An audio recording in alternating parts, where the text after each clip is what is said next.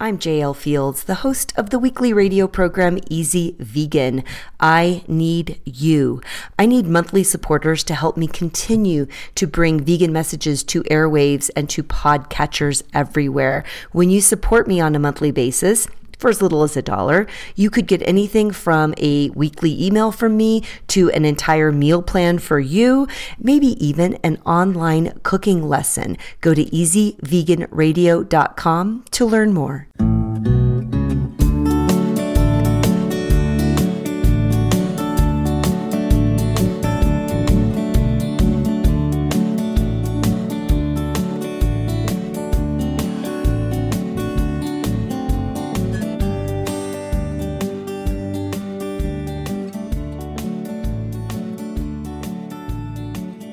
Welcome to Easy Vegan. I'm your host, JL Fields. This is episode 135, coming to you from Colorado Springs, part of the Studio 809 Collaborative, and also airing on 103.5 LPFM in Janesville, Wisconsin, and of course, as a podcast. If you have 134 shows to catch up on, there's one easy place to do that easyveganradio.com. Today, we are talking about travel. Are you a new vegan?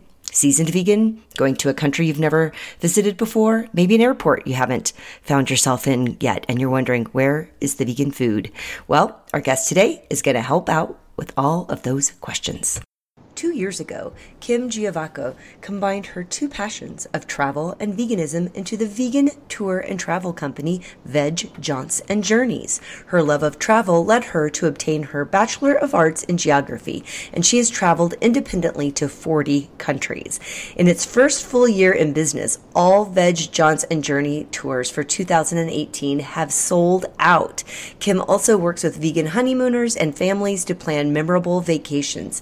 Additionally, she leads one day vegan food tours in her home base of Asheville, North Carolina, where she also serves on the board of the Asheville Vegan Society. Welcome to the show, Kim. Thanks so much, JL. I'm thrilled to be here. I'm so thrilled you're here. The minute I met you, well, actually, we have our paths have crossed several times at VegFest because you are right. great about going to VegFest and setting up a booth for Veg Jaunts and Journeys. And we'd had a few conversations here and there. And uh, the last time we saw each other was we were in Sedona, right? That's right, in January. And I think it was then that we started talking about, hmm, I wonder if maybe a vegan tour in Colorado should happen. And you and I started talking, and it's going to happen this summer. Yes, I'm thrilled because um, I actually spent about half of my growing up years in Colorado. What part? I went to high school uh, and junior high, where you are in Colorado Springs. Nice. And then I went to University of Colorado at Boulder. So it's really my second home. Oh, wow. And you lived in two pretty spectacularly beautiful parts of Colorado. Yes, yes. And I'm so fortunate that I still have close friends there. So I do visit as often as I can. That's awesome. And um, you are going to be amazed at the difference in Colorado Springs, I think. But we're going to yeah. get to that shortly. Uh, for our listeners, I, I felt I, I want to say I feel bad, but I actually don't feel bad at all that you're going to hear about all of these great tips from Kim, and she has no tours for you in 2018, but that's only because she's a victim of her success. Um, and there will be lots of tours in 2019, and, and we can uh, maybe you can give us some teasers later. But as most people who listen to this show know, we really like I like to bring guests on who can really help vegans, new vegans, veg curious, kind of explore things that might be new to them as they're going on this journey of moving toward a vegan lifestyle. And so I was thrilled that you were available to come and talk to us. It's summertime, people are getting ready for family vacations, girls' weekends, all kinds of trips, bachelorette parties, whatever it might be. And the new vegan almost always is like, oh my gosh, what am I going to do? Where am I going to eat? Does the pillow have feather in it? All of those questions. So I'm thrilled that you're here. And so let's just jump right in. What can a new vegan who is worried about these things, um, and they want to keep to their vegan lifestyle, what can they do as a new vegan? They're getting ready to go on a trip. Well, absolutely the first thing to use um, once you know where you're going to go is Happy Cow. I mm. mean, I just don't think you can live without that. And um, uh, I, I think one thing uh, some people might overlook is that if you click on one of the tabs called Stores and More, you can find um, you know other interesting things you might not know about. Sometimes there's vegan accommodations listed on there, or um, groups that are meeting regularly, um, and something like a vegan walking tour might even be listed in that section. So don't neglect to um, check out that tab. It's also sometimes better to start using Happy Cow on the PC because I think it, or or on your your laptop because I think it has more. Um, you know, you can play around with it more on there than you can on the phone um, in terms of even spreading out your radius um, of, of where the restaurants might be. We realized on the phone there seems to be just a 15 mile radius of where you are, and you could definitely be missing out some things that are worthwhile to drive to. That's a really good tip because I think I, I first off I didn't know that it had that it was more robust than just sort of like where can I eat within a 10 mile radius. But I think that the phone app and people should know I, I think it's 3.99 now, but 3.99 for this app is totally worth it. But I think I got it maybe when it was free. I'm not sure years and years ago. But when you're walking around and you you get off the subway or you walk out of an airport, it is a great way to find something really close. But you're right. If somebody's traveling and they're really kind of planning a trip trip. They probably also have Google Maps open and are probably keeping a Word document. So that's really good advice to um, use the website, which I haven't used in a long time. So I'm going to mm-hmm. do that too. yeah. There's also a new app called, oh, I think it's new. It's called Air Vegan. So, so far it's pretty much just working domestically. Um, and it's not very detailed because you can't see menus, but it will um, show you in just about every airport in the U.S. where vegan options can be found. So it'll list the terminal of the airport and then the name of the restaurant. And then it's even color coded with green, yellow, and, and red. Okay, so you want to see green, that means that there's some good options. Wow. Uh, so um, you know, so that's good to know. I I do always have at least some snacks with me though, because um, you, you just never know. I mean, even if your um, airline has done a good job about providing the vegan meal that you asked for, um, you know, if, if you get delayed and for some reason you're on another flight, your vegan meal isn't going to be there then. Mm. So um, I think it's always good to have some snacks.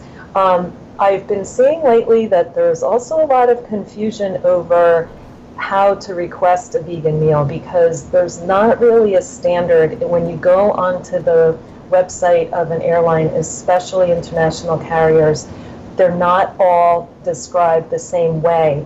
Um, so the the standard code is VGML. Um, mm. But if you go on one airline, it might say strict vegetarian, and that really means vegan.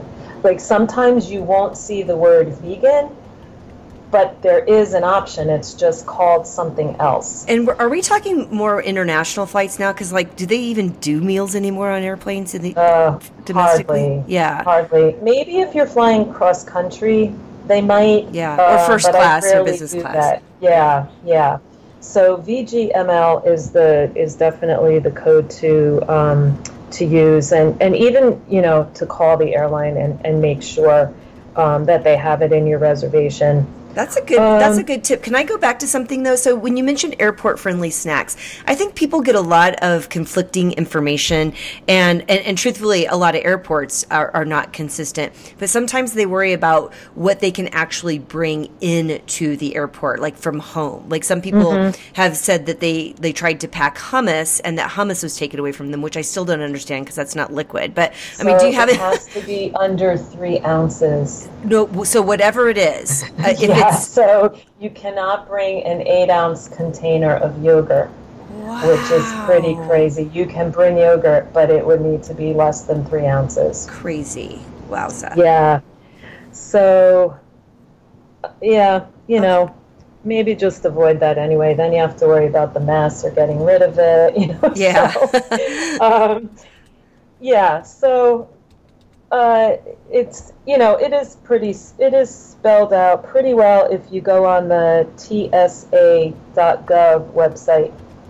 They give very very specific examples about what can and can be brought okay. cannot be brought yeah. Cool. I never looked for foods. I always was worried about my health and beauty items. So right. okay. So let's move on um, from food. So say someone's um, going to be staying at a hotel, and they w- prefer to have a room that doesn't have a down comforter which has feathers in it, or have you know feather pillows.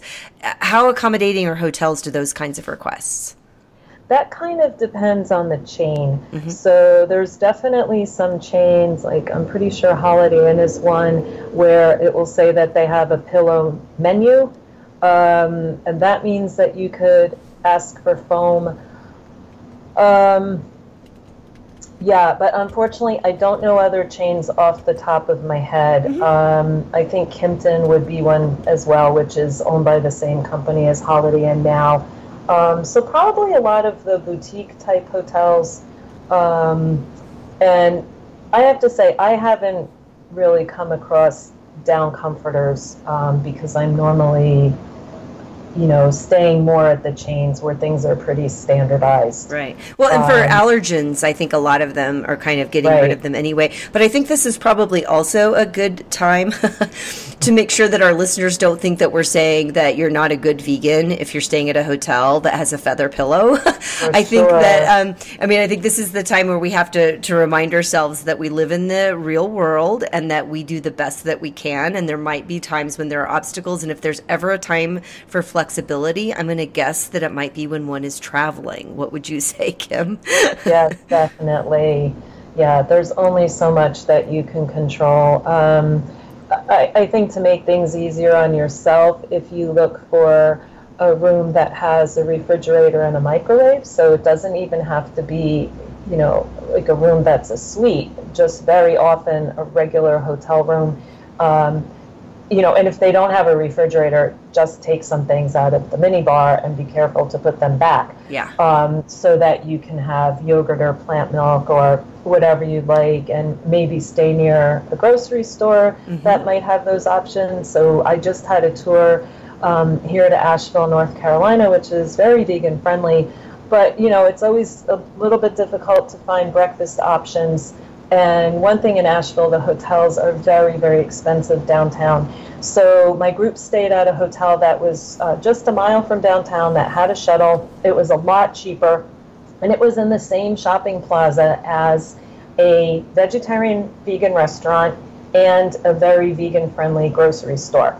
So, uh, you know, the people, I didn't stay at the hotel since I live nearby, but my guests on the tour said yeah, the breakfast that came with the hotel was not vegan, very vegan friendly, mm-hmm. but they all just walked to the grocery store and stocked up on some items. That's and a great so idea. They liked doing that, and I know that I would always use that hotel from now on because, you know, the grocery store opened early in the morning. Um, a lot of times, if you have a full day of sightseeing, even if a restaurant's open for breakfast, it might not open until 10 or something. So it doesn't do you much good then. That's true. So, and I was going to offer another tip too. If if for some reason you can't get um, a refrigerator and they don't have a mini bar, if they do have the um, the ice the ice bucket, mm-hmm. I travel with empty plastic bags so that I can put food in the bags and then submerge them in the ice so that as the oh, ice melts, my food doesn't get all gross.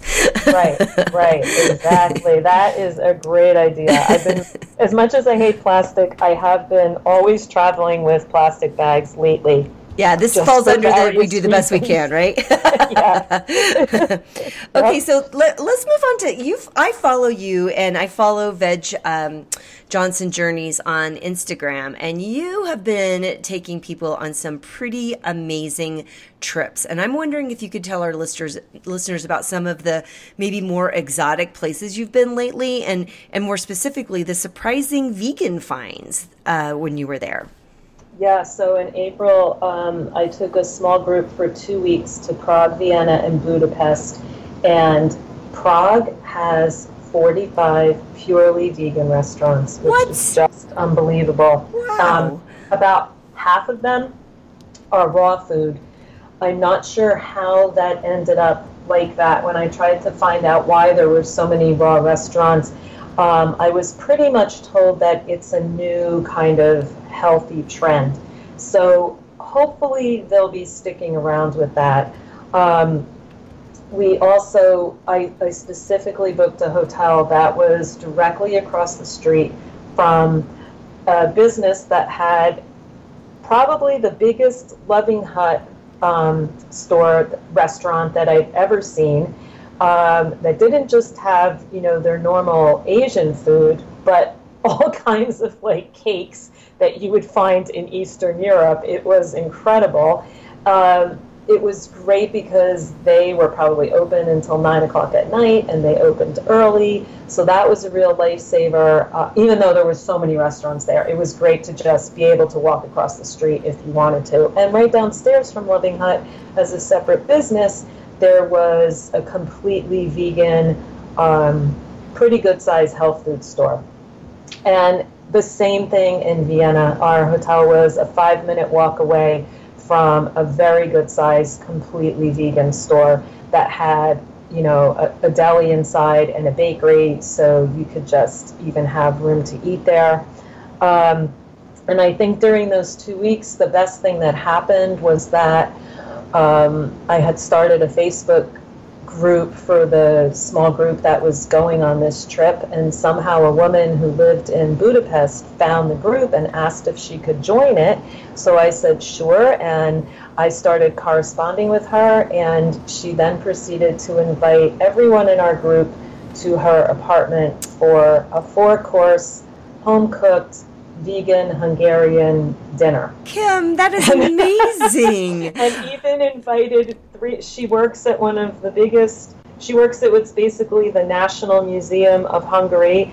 And she invited three of her work colleagues to join us. So there were about 10 people, including um, she and her husband and our group. And it, it, was just terrific. It was, you know, really some of the best food that we had in Budapest. I want to know what you had. My husband is half Hungarian, so I'm dying to know. Like, like uh, made something that was a vegan version of steak tartare. Oh my gosh!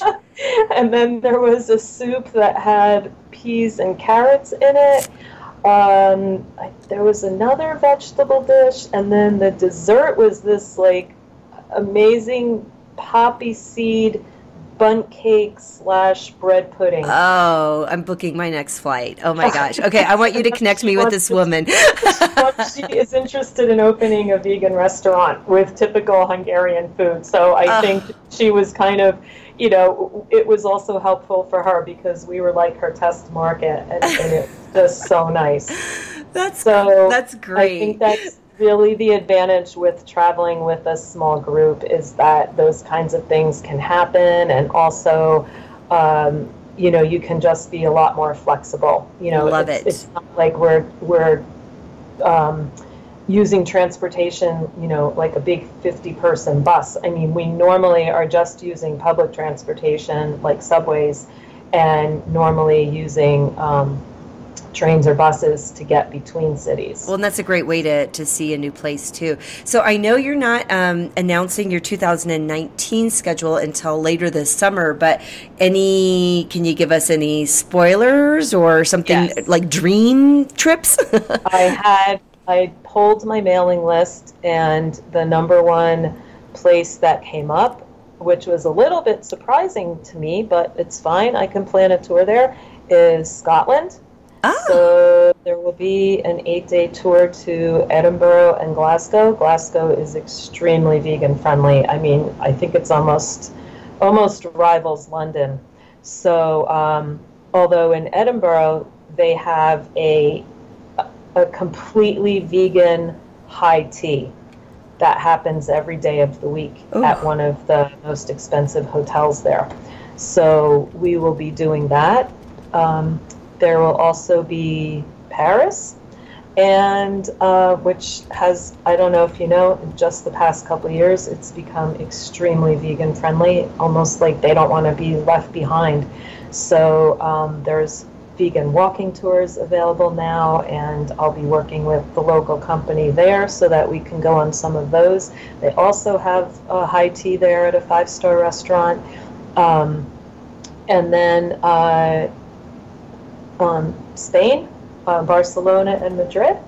And then there will be uh, more, about five trips in the U.S. Oh, because cool. I not know I know that not everyone wants to travel overseas, um, or if they don't have enough time, you know, to do a five day or four day trip in the U.S. is a really good option. Well, it is, and you have a trip coming up in the U.S. in Colorado in August and or July and August, and uh-huh. we need to let everyone know that is actually sold out. But I, I, think it'd be really fun for you just to to tell people what is going to happen on that trip, just to give them an idea of the kinds of activities that you plan on these trips. Do you want to talk through Colorado real quick? Yes, I love this trip so much because it's only four days, but we're doing so many different things. You so are. the first day of the tour will start with um, the second day of the two-day Colorado Veg Fest. So people can just fly in, and it's very easy for them to take public transportation from the airport in Denver to a five-minute walk from the Veg Fest. So it couldn't be any easier than that.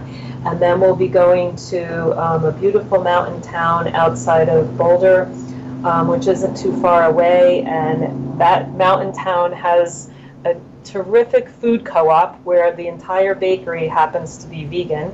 So, no problem with breakfast options there. And then we're going to go to, um, you know, just enjoy some of the mountain scenery and, and activities in the Boulder area and then have a private tour at Luvin Arms Sanctuary. Yay! And then we'll be going down to Colorado Springs. Yay! For beautiful scenery and for a cooking class with you, which will be just awesome. I'm and, so excited about that. And to check out all the new vegan places in Colorado Springs, which is just, I think, in the two days that we're there, I'm not even sure we're going to have time to get to all of them. So it's a really good problem to have, and I I just think we're it has such a vegan focus in only four days. It just could not have worked out more perfectly. I'm thrilled, and and really all of that boom of our vegan restaurants in Colorado Springs is how you and I got to talk. Every time I would see you, I'd go, "Oh my gosh, another vegan restaurant opened up," yeah. and then all of a sudden you were like, "We need to come to Colorado Springs," and I'm like. Yes, I'll teach a class. So, I mean, I just think it's such a great example of a way to experience a state or some cities that you don't normally know. And you get to find out what the vegan scene is like there, which I think is super, super clever. Um, but I do want to just switch gears a little bit because we're, I can't believe this. We have a few more minutes. But okay. one thing I wanted to, you know, some people I think prefer to be a bit of an independent traveler. So maybe when they're hearing about this, they're like, oh, I don't do well with groups. What if people drive me nuts? I can't, right. you know, I, I don't like to like crowdsource decisions. Are, are, can you help the independent traveler? Like if my husband and I have a dream vacation or, or want to go to Budapest, is that something that you can do as part of your, your business?